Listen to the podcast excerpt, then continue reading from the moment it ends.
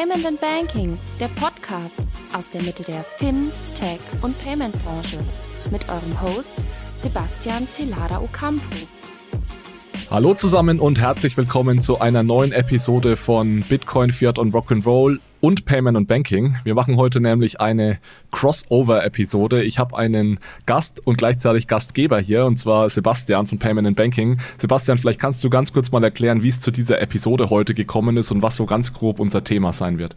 Ja, gerne. Hallo Alex und äh, hallo an alle Hörer, an unsere natürlich, aber natürlich auch an die Hörer des Bitcoin Fiat and Rock'n'Roll Podcasts. Ich komme aus dem Payment Banking Fintech Podcast, bin Mitglied des Payment and Banking Teams und wir haben am 18. November ist also jetzt nicht so lange her, die CryptX durchgeführt, wo ja das komplette Bitcoin Fiat und Rock'n'Roll Team auch am Start war und auch fast vollzählig dann auch auf den Panels vertreten war. War eine super Veranstaltung und wir haben mit einem Panel den ganzen Tag abgeschlossen sozusagen. Das hieß The Crypto Winter is Coming. Wie schlimm wird es wirklich? Da hat äh, mein lieber Kollege Kilian Thalhammer von der Deutschen Bank moderiert und auf dem Panel waren Roman Reher, äh, Blocktrainer, Holger Rom, Nils Wischmeier und Anna Graf und ja, da ging es so ein bisschen, ja, wie der Name schon sagt, um den Kryptowinter. Die Gesamtmarktkapitalisierung aller Kryptowährungen sinkt so ein bisschen, das wissen wir ja alle. Und dann wurde das so ein bisschen ausgediskutiert. Ist es jetzt vorbei oder geht es jetzt erst so richtig los nach dem Kryptowinter? Und das war ein sehr aufgeheiztes Panel, würde ich sagen, zumindest was den Meinungsaustausch äh, anging. Es ging genau. zivilisiert zu, aber ja, es ging zivilisiert zu, aber es war trotzdem, wurde heiß diskutiert, was natürlich ja. nicht überraschend ist. Und Sebastian, danach war, saßen wir zufällig nebeneinander und haben uns noch ein bisschen unterhalten und du hast da die eine oder andere Frage gestellt, wahrscheinlich auch inspiriert durch dieses Panel, was Absolut. ich relativ spannend fand. Und da hat sich ein cooles Gespräch draus ergeben und dann haben wir gesagt, lass uns das doch nochmal hier im Podcast, ja, nicht jetzt wiederholen notwendigerweise, aber nochmal in dieselbe Richtung diskutieren. Also du hattest da vor allem so die Frage, was wäre denn, wenn wir jetzt in einer Gesellschaft leben würden, in der es nur noch Bitcoin als Zahlungsmittel gäbe? Welche Auswirkungen hat das auf Inflation, auf Deflation, wenn jemand einen Kredit bekommt oder geben will, auf Zinsen und so weiter und so fort. Ja, und genau darüber wollten wir heute einfach nochmal relativ lock in einer lockeren Gesprächsrunde uns unterhalten. Genau, und ich freue mich drauf. Und äh, vorweg, ich bin, anders als man es jetzt vom Bitcoin Fiat and Rock'n'Roll äh, Podcast gewohnt ist, kein Krypto, Bitcoin oder DeFi oder sonst was Experte. Deswegen äh, werde ich mich heute da hauptsächlich darauf beschränken, Fragen zu stellen. Wie intelligent die sind, werden wir dann sehen. ähm, aber ich denke mal oder hoffe, ich bin nicht der Einzige, der sich das stellt, weil ich fand es wirklich spannend, auch mit dir da äh, mich auszutauschen. Und ähm, wir haben dann, wie du schon gesagt hast, äh, gesagt, komm, lass es uns in den Podcast drüber schubsen. Da haben dann alle was davon sozusagen. Von daher Perfekt. würde ich sagen, starten wir los, weil wir haben uns so ein kleines Skript gemacht und ich glaube, es lohnt sich auch für die, die sich äh, gut auskennen, einmal so grundsätzlich abzustecken, also äh, was wir da behandeln wollen heute. Wenn ich ganz kurz sagen darf, äh, das ist nämlich das, was ich noch weiß selber, dann kann, kannst du als Tip-Top-Experte übernehmen. Ähm, genau. Also ich leg weiß, dass die Bitcoin-Menge begrenzt ist. Ja, leg doch, du, leg doch du einfach mal los. Also das Skript heißt, da, da stehen ein paar Stichpunkte drauf und ich weiß jetzt Richtig. selbst noch nicht genau, wo das Gespräch hingehen wird, aber lassen wir uns mal überraschen. Leg du einfach mal los mit deiner ersten Anmerkung oder Frage und dann starten wir einfach rein. Genau, also ähm, was ich weiß, die Bitcoin-Menge ist begrenzt, die Geldmenge aktueller Währungen nicht. Du hattest ja da auch letztens, ich weiß jetzt nicht mehr welche Episode genau, Money Printer Goes Brr und so weiter, äh, ja auch sehr gut erklärt, wie du die ganze Sache siehst. Genau, und da geht's eigentlich auch schon los. Äh, Bitcoin ist eine deflationäre Währung. Erklär doch mal ganz kurz, was das bedeutet und lass uns dann oder lass mich da noch ein paar Fragen dazu stellen im mhm. Nachhinein. Genau, da gibt es auch meistens schon die ersten Missverständnisse, wenn man von deflationärer Währung oder Inflation dann spricht, weil da gibt es ganz unterschiedliche Definitionen. Also es gibt so die Definition und es ist vermutlich anscheinend die ursprüngliche Definition von Inflation und Deflation. Das ist eine Änderung der Geldmenge. Also Inflation heißt in dem Fall dann eine, ein Ansteigen der Geldmenge und Deflation ein Rückgang der Geldmenge. Nach der Definition wäre Bitcoin nicht äh, deflationär, sondern disinflationär, weil die Geldmenge steigt ja, aber sie steigt immer langsamer. Also würde man sagen, Bitcoin ist disinflationär. Normalerweise, und ich würde auch vorschlagen, dass wir diese Definition heute nutzen, weil das ist die, die auch generell heute genutzt wird unter Ökonomen, bedeutet Inflation und Deflation eine Änderung des Preisniveaus. Also werden Güter, Waren, Dienstleistungen teurer oder billiger. Und da hast du recht, da wäre also normalerweise, wenn alles nach Plan verläuft, Bitcoin eher deflationär. Das heißt, äh, in Bitcoin gemessen sollten eigentlich die Preise generell sinken über die Zeit. Warum ist das so? Wir haben ja eine fixe Menge an Bitcoins. Wenn wir davon ausgehen, dass gleichzeitig die Wirtschaft weiterhin wachsen wird, haben wir immer mehr Güter und Dienstleistungen. Das heißt, mehr Güter stehen derselben Menge an Bitcoin gegenüber. Das heißt, ein Bitcoin mit einem Bitcoin solltest du in Zukunft immer mehr Güter und Dienstleistungen kaufen können und das nennt sich dann äh, Deflation des Preisniveaus. Gut. Was ich immer auch noch ganz interessant finde, ist eben, dass die Bitcoins ja nochmal aufgeteilt sind sozusagen in Satoshi. Und jetzt hoffe ich, dass ich das richtig ausgerechnet habe. Ja, wir haben 21 Millionen Bitcoins äh, mal 100 Millionen Satoshi. Es müssten 21 Billiarden Satoshi sein. Auf ja, im, wenn wir eine Bitcoin-only-Gesellschaft oder halt eine Bitcoin-only World Economy hätten, dann wären das ja dann 21 Billiarden Satoshi auf 8 Milliarden Menschen verteilt. Ich habe mir jetzt hier gerade nicht aufgeschrieben, wie viel das ist. Ich glaube, es sind irgendwas mit 200.000 oder so plus ein paar zerquetschte pro Nase. Mhm. Ja, klingt erstmal fair, ja. Also wenn wir, wenn wir nicht irgendwie weiter äh, Leute dazu bekommen. Siehst du da grundsätzlich schon mal irgendwie ein Problem? Also wir gehen jetzt vom absoluten Extremfall aus, dass es äh, Bitcoin die Weltwährung ist und es gibt sonst nichts mehr. Also ich vermute mal, aber bitte spring rein, wenn ich dich da falsch verstehe, dass deine Frage so in die Richtung geht, wie kann das funktionieren mit einer fixen Geldmenge? Haben wir da ja. genug Geld am Ende, um die Wirtschaft am Laufen zu lassen? Oder äh, bekommt dann jeder überhaupt ein Satoshi oder Bitcoin? Genau. Also es ist tatsächlich so, dass wir heute, wir können uns mal heute die Geldmenge anschauen. Also heute die mhm. Geldmenge ist ungefähr 100 Billionen, 100 Billionen US-Dollar. Also noch deutlich weniger als deine 21 Billiarden, die du da ausgerechnet hast. Also von daher sind wir da noch, noch nicht ganz so weit. Ich glaube aber, es ist auch kein Problem, irgendwie eine fixe Geldmenge zu haben. Und dieser Gedanke, dass es da nicht ausreichen könnte, der ist, glaube ich, ein bisschen fehlgeleitet. Weil äh, eigentlich musst du immer daran denken, nicht wie es in die Bitcoin verteilt, sondern wie es die Kaufkraft verteilt. Und es wird, wie gerade schon gesagt, einfach so sein, dass in Zukunft du dir mit einem Bitcoin oder einem Satoshi eben immer mehr kaufen kannst. Das heißt, irgendwann wirst du eben gerade, ich weiß gar nicht, ein Satoshi ist, glaube ich, 0,01 Cent wert oder 0,02 Cent, also sehr, sehr, sehr, sehr wenig.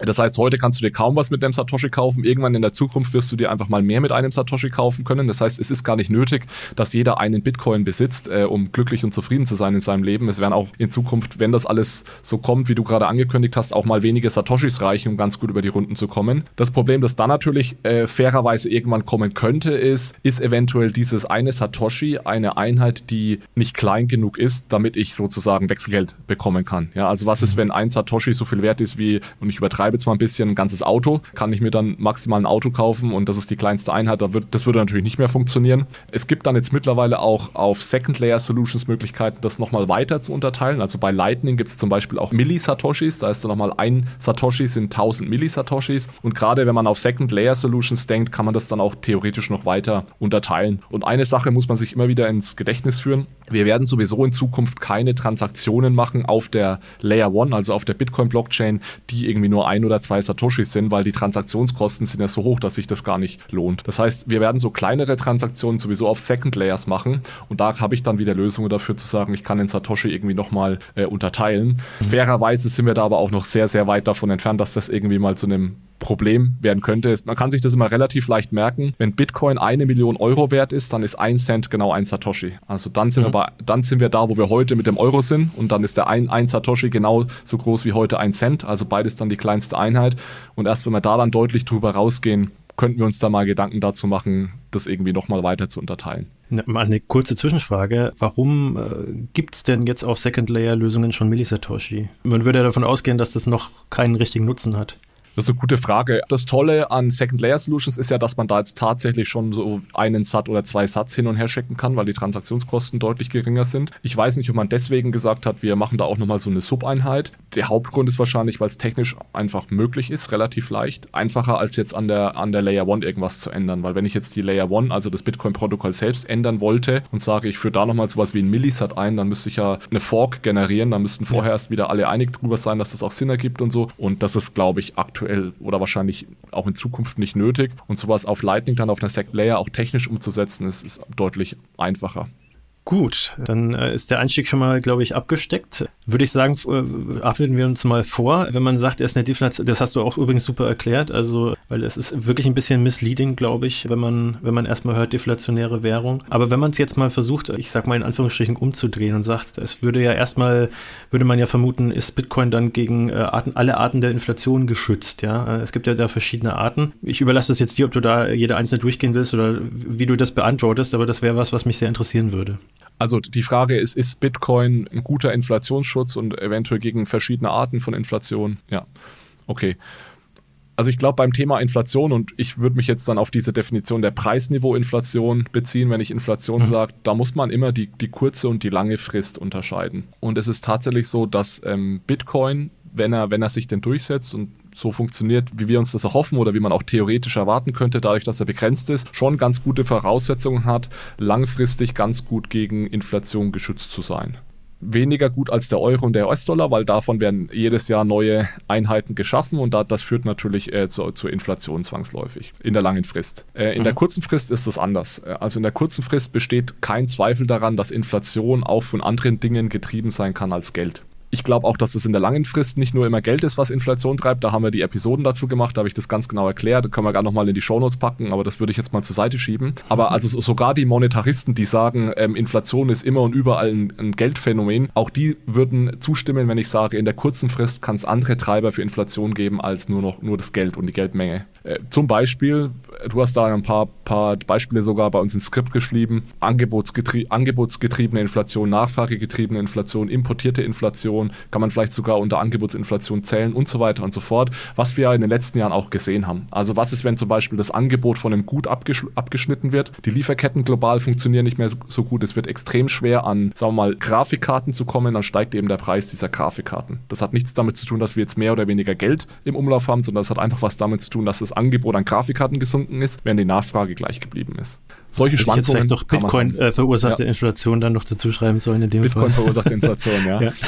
genau, und die, die Frage ist jetzt in der langen Frist, beziehungsweise ich sage mal noch einen Punkt zu der kurzfristigen Sache, weil das ist, glaube ich, bei Bitcoin dann ganz wichtig. Also Bitcoin, erstmal ein wichtiger Punkt, Bitcoin kann kurzfristig Inflation und Deflation nicht verhindern. Also wir reden hier immer von der langen Frist und dieser Idee haben wir langfristig mehr Stabilität in den Inflations- bzw. Deflationsraten. Und das sehe ich durchaus so, ja, dass wenn wir in einer, in einer, Ökonomie mit einer fixen Geldmenge leben, dann ist es so, dass ich glaube ich langfristig, dass wir da weniger Schwankungen haben ähm, in den Inflation- und Deflationsraten. Gleichzeitig glaube ich aber, dass wir kurzfristig deutlich mehr Schwankungen haben. Ich glaube, wenn wir, in, wenn wir nur noch Bitcoin hätten heute, dann hieße das ja auch, dass wir keine Zentralbank haben, die Geldpolitik betreiben kann. Und wir haben auch einen Staat, der nur sehr bedingt Fiskalpolitik betreiben kann. Und Geld- und Fiskalpolitik sind ganz wichtige Werkzeuge, um diese kurzfristigen Schwankungen aus Inflation und Deflation auszugleichen. Das heißt, kurzfristig glaube ich mehr Schwankungen und langfristig glaube ich weniger Schwankungen. Jetzt auf die Gefahr hin, dass die Frage dumm ist. Aber wenn ich erst sage, auf dem Second Layer teile ich den dann theoretisch beliebig in kleine Einheiten auf, hätte das dann, wenn gleichzeitig der Wert des Bitcoins stark steigt, nicht irgendwie auch eigentlich einen inflationären Effekt? Also du meinst, dass ich Inflation dadurch bekomme, dass ich die immer kleinere Einheiten zulasse? Ja. Ja, das ist tatsächlich eine Frage, die auch äh, sehr, sehr oft kommt. Ich versuche das immer so zu erklären, stell dir vor, du hast einen Kuchen und den Kuchen kannst du vierteln, den kannst du achteln, den kannst du auch in 16 Stücke zerteilen. Es wird aber nicht mehr Kuchen dadurch. Und um deine, um eine Inflation zu erhalten, in der, in dem Sinne, wie wir das jetzt hier definieren, bräuchtest du einen größeren Kuchen. Und es ist unabhängig davon, wie klein du die Stücke des Kuchen machst. Du bekommst keine Inflation im Sinne, es wird kein größerer äh, Kuchen dadurch. Das heißt, inwieweit du das aufteilst, das hat also keine Auswirkung darauf, äh, wie jetzt sich die Inflation ändert.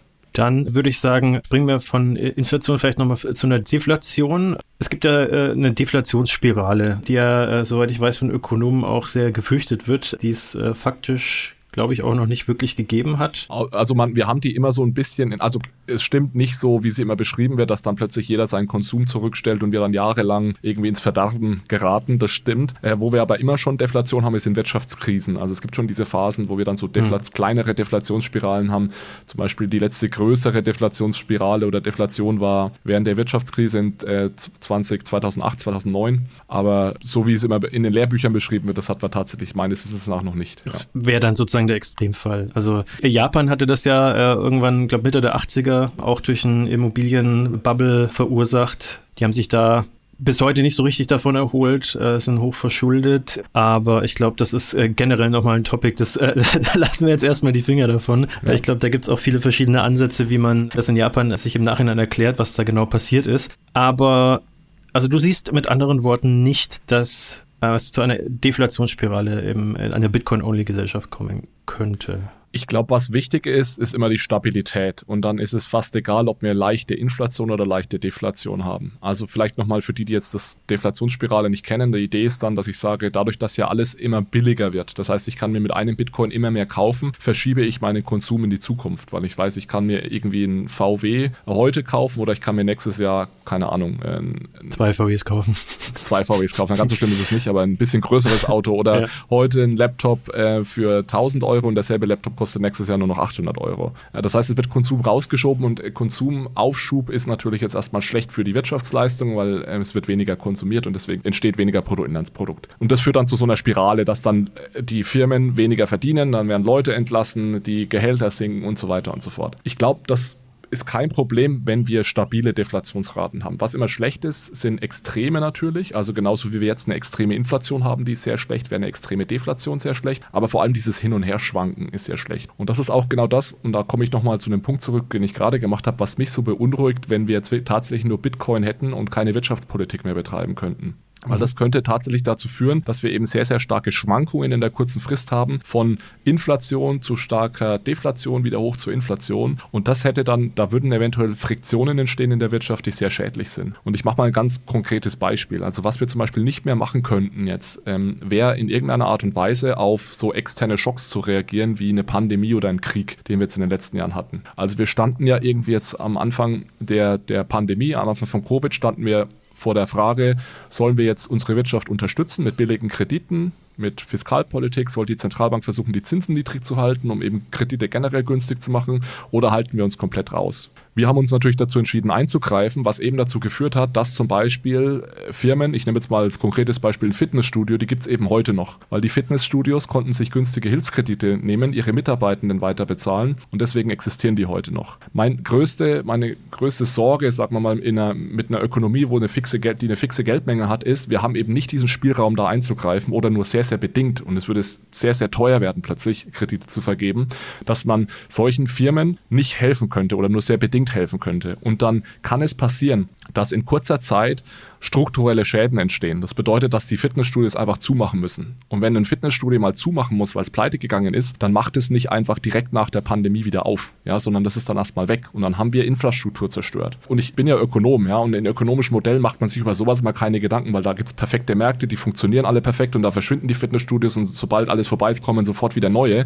Aber so funktioniert es ja in der Realität nicht. Ja, und da muss man immer dran denken, diese strukturellen Schäden können eben durch ein Eingreifen des Staates vermieden werden. So, so denke ich drüber nach. Mhm. Jetzt muss ich aber fairerweise sagen, die viele Bitcoiner und Austrians sagen eben, dieses Eingreifen des Staates auch in der Pandemie und so weiter löst vielleicht kurzfristig Probleme, schafft aber eben langfristig äh, deutlich schlimmere Probleme, dadurch, dass wir total verschuldet sind und irgendwann gibt es mal diesen großen Krach, dass eben alles auseinanderfällt. Also das sind so die zwei Positionen, die sich da gegenüberstehen. Du hattest ja jetzt schon Kreditvergabe erwähnt im Zusammenhang jetzt mit den Fitnessstudios, die sich da retten wollen und dass das nicht so leicht wäre. Ich glaube, das ist ein gutes Stichwort, weil ich glaube, das erste, was ich dich gefragt hatte auf der CryptX im Zuge dieses Panels, wie, wie funktioniert das denn eigentlich mit der Kreditvergabe? Weil es ist eine feste Geldmenge. Funktioniert das überhaupt? Und falls doch, wie funktioniert das im Vergleich zu äh, unserem jetzigen System? Ja, stimmt. Das ist eine gute Frage. Heute ist es ja so, dass das der allermeiste Teil des Geldes wird ja von Banken geschaffen, indem Banken Kredite vergeben. Also tatsächlich in der Eurozone, ich glaube 85 Prozent des Geldes, das wir heute nutzen, sind eigentlich Kredite von Banken, also Chiralgeld oder Buchgeld. Diese Möglichkeit gäbe es nicht mehr, wenn wir sagen wir mal, eine reine Bitcoin-Ökonomie hätten, weil das Einzige, was Banken dann tun könnten, wären eingetriebene Bitcoins weiter zu verleihen. Solange das diejenigen, die eben Bitcoin einlegen bei der Bank, das der Bank auch erlauben. Also die Bank würde zu so einer reinen Kapitalsammelstelle, nenne ich es jetzt mal, werden und könnte dann eben, wenn ich als Anleger das der Bank erlaube, eben meine Bitcoins weiter verleihen. Das hat zwei Effekte. Einer ist positiv, einer ist negativ. Der positive Effekt ist, dass Heute ist es so, dass diese Kreditvergabemöglichkeit der Banken dazu führt, dass wir, die ist so sehr prozyklisch. Das heißt, in Boomphasen vergeben Banken extrem viele Kredite, weil sie diese Möglichkeit haben, was dann oft die Boomphasen so zu Übertreibungen führt. Und in, ähm, sagen wir mal, Bastphasen, in Wirtschaftskrisen vergeben Banken tendenziell zu wenig Kredite, was dann das auch wieder verstärkt. Also es ist so prozyklisches Verhalten der Bank. Das hätten wir in so einer Bitcoin-Welt weniger, weil eben Banken diese Möglichkeit gar nicht mehr hätten, äh, Kredite zu vergeben. Das heißt, langfristig könnte man unter dem Argument annehmen, dass es so ein bisschen zu einem Ausgleich kommt dieser Boom- und Bust-Zyklen. Genau, das ist der, das ist der, der Vorteil. Ähm, der Nachteil ist eben, dass ich aber auch diese Flexibilität nicht mehr habe. Das heißt, heute können Banken eben sehr flexibel Liquidität und Zahlungsmittel zur Verfügung stellen. Und das diese Eigenschaft verlieren Banken dann. Und dann kann es eben auch dazu führen, und das ist jetzt die andere Seite der Medaille, dass eben gerade in Krisenphasen es dann sehr, sehr teuer wird, an Kredite zu kommen, weil plötzlich ich extrem starke Risikoaufschläge habe und da dann im Endeffekt auch weniger Kredite vergeben, als vielleicht nötig wären weil eben die Zinsen unglaublich hoch sind. Da würden jetzt die Austrians und die Bitcoiner wieder sagen, naja, das ist einfach der faire Preis des Kapitals. Wenn es kriselt, dann gibt es Risikoaufschläge und dann werden, werden Kredite eben mal teuer. Aber dann würde ich wieder sagen, ja, aber das kann halt dazu führen, dass wir strukturelle Schäden machen, dass die Fitnessstudios alle pleite gehen und wir dann langfristig eben drunter Beispiel, leiden. Also wenn du so einen externen Schock hast und dann eben mal genau. wirklich, dann äh, erzähl es dem, äh, dem Shop-Owner oder wem, wem auch immer, dass das jetzt ein fairer Preis ist für den Kredit, den er gezwungenermaßen zu seiner Existenzbewahrung aufnehmen muss und er vorher gut gewirtschaftet hat. Ja, also ich ja. meine, das ist tatsächlich ein Problem. Und ähm, das nächste Problem ist Vielleicht ja, dass noch dann auch Punkt. Sorry, ja. Sebastian, noch ein Punkt, weil ich will, den, ich will den Bitcoinern auch nicht Unrecht tun und möchte noch ein Argument äh, aus der Bitcoiner-Szene reinbringen. Die sagen nämlich auch, es wird äh, sehr, sehr viel mehr gespart, äh, wenn wir in der Bitcoin Gesellschaft leben. Das heißt, diese ganzen Unternehmen haben auch viel, viel mehr Sicherheitspuffer, weil sie jetzt ganz einfach in Bitcoin sparen können und sozusagen ein Sparvehikel haben, was ihnen sofort einen positiven Ertrag erwirtschaftet ich bin da nicht so super überzeugt von dem Argument, weil ich glaube, im Kapitalismus ist es immer am besten, dein Kapital einzusetzen. Und sagen wir mal, du hast irgendwie im Schnitt 2% Deflation mit deinen Bitcoins, das heißt, du hast eine 2%ige Rendite. Du wirst viele Projekte finden, die dir 4, 5, 10% Rendite erwirtschaften. Das heißt, du bist immer gewillt, irgendwie deine Bitcoins einzusetzen. Das heißt, ich kann mir nicht vorstellen, dass wir in der Bitcoin-Gesellschaft jetzt plötzlich alle anfangen, in Bitcoin zu sparen. Jedes Unternehmen hat einen Anreiz, äh, irgendwie die Bitcoins zu investieren in Projekte. Ja, denke ich mir auch. Oder eben sich auszahlen lassen dann sozusagen als Gehalt, dass die dann vielleicht höher sind, dann ist das Geld auch weg. Also das Oder sind so Dividende. Sachen, ich glaube, das, ja. genau. Also absolut. Und ich habe dann auch noch aufgeschrieben, also Aufstiegschancen, ob die dann nicht irgendwie auch äh, schlechter sind, theoretisch, weil wenn ich jetzt zum Beispiel aus einem, sag ich mal, aus einer Familie komme, die nicht so viel Geld hat und dann äh, bin ich an die Uni gegangen oder auch nicht und habe dann super, äh, super Geschäftsidee und dann gehe ich zur Bank und sage, ach komm, hier, äh, ist, ist, das nicht, ist das nicht cool, äh, willst, wollt ihr mir da nicht Geld dafür geben? Wird ja dann allein schon, so wie du es erklärt hast, schwieriger, weil eben irgendjemand anders für mich verzichten muss. Und ähm, eigentlich muss diese Person das erst erlauben. Da gibt es bestimmt dann auch Konstrukte, wo das sozusagen so eine Art, Art Fond drinnen ist, wo die das dann natürlich nicht mehr selber irgendwie sagen müssen, Daumen hoch oder Daumen runter. Nichtsdestotrotz ist es aber erstmal auf dem Papier schwieriger. Siehst du das als ein Problem, dass man sozusagen dadurch äh, Aufstiegschancen auch ein Stück weit zerstört oder, oder mindert? Also ich könnte mir vorstellen, dass das folgendermaßen laufen wird. Die, die Bitcoin long sind, das heißt die, die Bitcoin sparen können, haben, wenn sie das möchten, bei einer Bank zwei verschiedene Möglichkeiten, das anzulegen. Das eine ist reine Verwahrung, reine Custody. Da verwahrt deine, die Bank oder die Kapitalsammelstelle deine Bitcoins eins zu eins. Da musst du vielleicht sogar eine kleine Gebühr dafür bezahlen, dafür, dass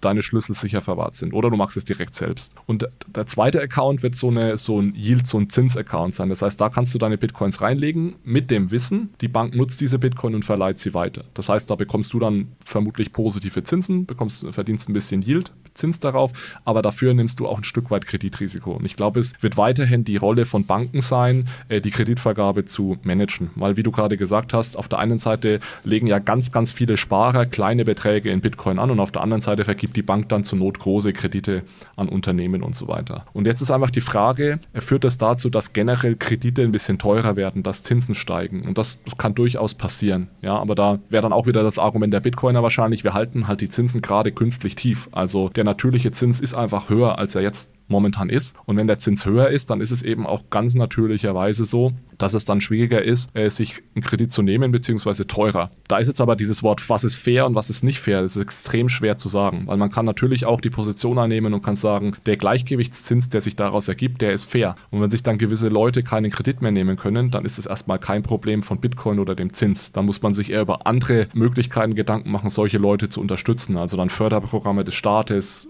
und so weiter und so fort. Das ist eventuell kein Problem, das über unser Geldsystem gelöst werden sollte. Ja, die Aufgabe des Geldsystems sollte es einfach nur sein, einen möglichst fairen Zins im Sinne von Marktzins zu ermöglichen. Alles andere sind dann staatliche Eingriffe. Könnte der Staat genauso schalten und walten wie jetzt in der Bitcoin-Only-Gesellschaft? Ich denke, es wäre für den Staat auch deutlich teurer, sich zu verschulden und das ist ein großer Teil des Staatshaushaltes heute. Also ich meine, auch Deutschland ist jetzt, glaube ich, zu 80 Prozent gerade in, in, Höhe des BIPs äh, verschuldet. Aber der Staat würde auch genauso Steuern eintreiben, weiterhin über Bitcoin. Nur dann, anstatt dass eben die Steuern in Euros gezahlt werden, wenn sie jetzt in Bitcoin bezahlt. Also der Staat hätte immer noch einen Haushalt. Ich vermute nur, dass die Verschuldung teurer werden würde und vielleicht etwas mehr über Steuern refinanziert werden müsste. Wir nähern uns dem Ende der Episode, aber da kommt jetzt für mich noch eine der wichtigsten Fragen und zwar, wie siehst du es denn mit der Verteilung der Gerechten von diesen Bitcoins? Glaubst du, das ist überhaupt möglich, dass das langfristig nicht wieder, äh, also ich meine, es gibt ja jetzt schon Eliten, wenn man ehrlich ist. Glaubst du, das wird eher ein größeres Problem oder eher ein kleineres Problem, als das jetzt schon der Fall ist? Ich würde vermuten, eher ein größeres Problem aufgrund der Struktur der ganzen Geschichte, aber ich ja, weiß da nicht so gut Bescheid wie du, ja. Ja, aber sag gerne mal, warum glaubst du, dass es ein größeres Problem werden würde? Naja, also erstmal, das, das, also äh, korrigiere mich, wenn ich jetzt irgendeinen Blödsinn rede, aber ähm, die großen Miner, die haben ja schon mal relativ viel akkumuliert und dann ist halt die Frage, wie sich das dann überhaupt weiter verteilt, weil die müssen es ja also aktiv aufgeben wollen. Da gibt es ja dann kein System irgendwie, das die dann dazu zwingt. Also ist zumindest nicht vorgesehen. Kann natürlich mhm. immer irgendwie auf anderem Wege passieren. Ja, aber allein schon deswegen. Und äh, natürlich dann aber das ist vielleicht nochmal eine extra Frage. Ist es ja jetzt äh, auch schon generell, gibt es auch Kaufkraftunterschiede, aber das zielt dann schon wieder in eine andere Richtung, also zwischen ja. Ländern und so weiter und so fort. Also äh, ich würde erst noch bei dem, äh, beim ersten Aspekt auf jeden Fall bleiben. Ja, also und das ist tatsächlich eine sehr, sehr schwierige Frage, die eigentlich so an den Kern des Kapitalismus geht und inwieweit der Kapitalismus fair ist oder nicht. Also erstmal zu dem Punkt mit den Minern. Wir haben ja aktuell schon irgendwie 19 oder fast 20 Millionen der 21 Millionen Bitcoins sind ja gemeint. Das heißt, da kommen jetzt nicht mehr so mega viele dazu in den, in den nächsten Jahren, aber ich glaube, dadurch entsteht jetzt nicht so ein großes Ungleichgewicht, vor allem weil die Miner ja auch sehr viel Geld ausgeben müssen für die Bitcoins, die sie da meinen. Also da bleibt dann netto gar nicht so sehr viel übrig am Ende. Mhm. Nichtsdestotrotz ist es natürlich schon so, dass man sich Gedanken machen kann, sind die Bitcoins heute in irgendeiner Art und Weise fair verteilt? Also heute sind Bitcoins extrem unfair verteilt, also extrem konzentriert. Ich glaube aber, interessanter ist es, und die Frage hast du auch gestellt, wie entwickelt sich das in der langen Frist? Und da, ich meine, müsste ich mir jetzt auch ehrlich gesagt länger Gedanken machen, glaube ich aber nicht, dass es jetzt so einen super großen Unterschied macht, ob ich jetzt in einer Bitcoin-Ökonomie lebe oder in einer Ökonomie mit einer nicht fixen Geldmenge, weil das sind eher Tendenzen, die so eher mit, der, mit dem Wirtschaftssystem Kapitalismus oder was anderem zusammenhängt. Also ich habe das Gefühl, wenn wir in so einer zinsbasierten, kapitalismusbasierten Wirtschaft leben, gibt es eben immer diese Tendenz, dass sich Kapital akkumuliert an wenigen Stellen und wir wir müssen dann eben versuchen, wenn wir das möchten, ja, über den Staat zum Beispiel umzuverteilen. Und ich glaube, das machen wir heute im Fiat-Geldsystem und sowas wäre meiner Meinung nach auch in dem Bitcoin-basierten Geldsystem weiterhin notwendig, dass wir ein Stück weit umverteilen. Ist eine Umverteilung, und das ist jetzt meine Abschlussfrage, ist eine Umverteilung aber dann in dem Fiat oder allein schon wegen dieser Möglichkeit der, der Geldschöpfung, der neue der Neuschaffung, sage ich mal, darauf hat die Frage vorhin auch so ein bisschen abgezielt, nicht einfacher? Also weil du hast jetzt zwar gesagt, naja, wenn es da Konstrukte dann eben gibt, wo, wo man dann höhere Zinsen dann äh, hat und dann ist man incentiviert, es dann auch sozusagen anzulegen als jemand, der viele Bitcoins zum Beispiel hält, um dann halt in, in der Hoffnung dann seine Bitcoins mehren zu können. Also ich glaube, wie du schon sagst, es ist eine Sache, die eher so dem Kapitalismus immanent ist. Das ist natürlich auch ein bisschen die Frage, siehst du ein System, das besser geeignet ist? Ich meine, gibt es da überhaupt Systeme? Da bin ich nicht drin. Also äh, die, die vom Kapitalismus weggehen, so in der, in der Bitcoin-Theorie, dass man sagt, da gibt es Wirtschaftssysteme, die da mehr dazu passen passen, vielleicht mal auch in einer anderen Folge, ich weiß nicht, ja. ob das überhaupt existiert. also also wir, wir, wir leben jetzt heute auch nicht in einem krassen Kapitalismus, sondern es ist ja eher sowas wie eine soziale Marktwirtschaft, in der wir ja. leben, wo ja schon ganz klar der Staat eine große Rolle spielt. Also für mich ist es weniger jetzt so kein Staat oder 100% äh, Staat, sondern die, die Balance liegt irgendwo dazwischen. Ich bin jemand, der immer tendenziell sagt, eventuell haben wir heute schon ein bisschen zu viel Staat. An der einen oder anderen Stelle könnten wir da ein bisschen, zumindest in Deutschland jetzt, ich war nicht selbst, wohne ja in der Schweiz. Ich finde, die Schweizer bekommen das ganz gut hin und da der, spielt der Staat eine kleinere Rolle als in Deutschland zum Beispiel. Also soziale Marktwirtschaft finde ich jetzt besser als den krassen, knallharten Kapitalismus und dann aber eben mit einer Rolle des Staates, die nicht zu dominant ist, würde würd ich sagen. Und zu deiner anderen Frage, äh, inwieweit kann man eventuell leichter umverteilen in einem Fiat-Geldsystem? Ich möchte jetzt nochmal zum Abschluss nicht, dass am Ende heißt, ich habe hier die Bitcoiner unfair behandelt, nochmal ein Bitcoin-Argument bringen. Die sagen zum Beispiel, dass es gerade dadurch, dass eben Banken und Zentralbanken die Macht der Geldschöpfung haben, so ist, dass es sehr ungerecht ist, dieses System, weil diejenigen, die am nächsten an der Geldquelle sitzen, auch direkt am meisten verdienen und davon profitieren. Mhm sehe ich jetzt nicht unbedingt 100% so, aber ich wollte das Argument einfach nochmal bringen. Es ist schon, ist schon fair, dass man das so sagt. Das wäre jetzt wirklich nochmal was für eine andere, für eine weitere Episode, dass wir das nochmal auseinandernehmen, aber äh, ich glaube, es ist fair, auch einige der Kontraargumente hier mal noch zu erwähnen. Cool, dann äh, bin ich, ich, ich habe noch so einen Bonusfragenkatalog, aber der sprengt jetzt die Sendung. Ähm, den können wir uns vielleicht irgendwann mal anders zu Gemüte führen. Aber dann bedanke ich mich, äh, dass du dir die Zeit genommen hast Ja, danke dir fürs Fragen stellen. Und äh, ja, an die Hörer von dem Payment Banking Fintech Podcast, falls ihr es noch nicht gemacht habt, abonniert Bitcoin, Fiat und Rock'n'Roll doch gerne mal auf eurer Lieblings-Podcast-Plattform, falls ihr das jetzt interessant fandet und sagt, naja, da in der Richtung, da könnte ich doch da sicherlich noch öfters und weitere Folgen mir anhören. Also die haben mehr äh, als genug Folgen. Wir sind, glaube ich, jetzt bei 213. Ihr habt also nochmal 212, die ihr nachholen könnt. und äh, bei Payment Banking dürften es allein vom Fintech-Podcast inzwischen 406 oder so sein. Also falls ihr Lust bekommen habt, um mal über Krypto und Bitcoin und alles, was damit zu tun hat, hinaus bei uns reinzuhören, dürft ihr das auch gerne machen. Seid herzlich eingeladen. Genau, dicke Empfehlung auch von mir natürlich. Und dann bedanken wir uns bei euch fürs Zuhören. Vielen Dank. Wir sprechen uns oder hören uns beim nächsten Mal. Bis dahin. Ciao, ciao. Tschüss.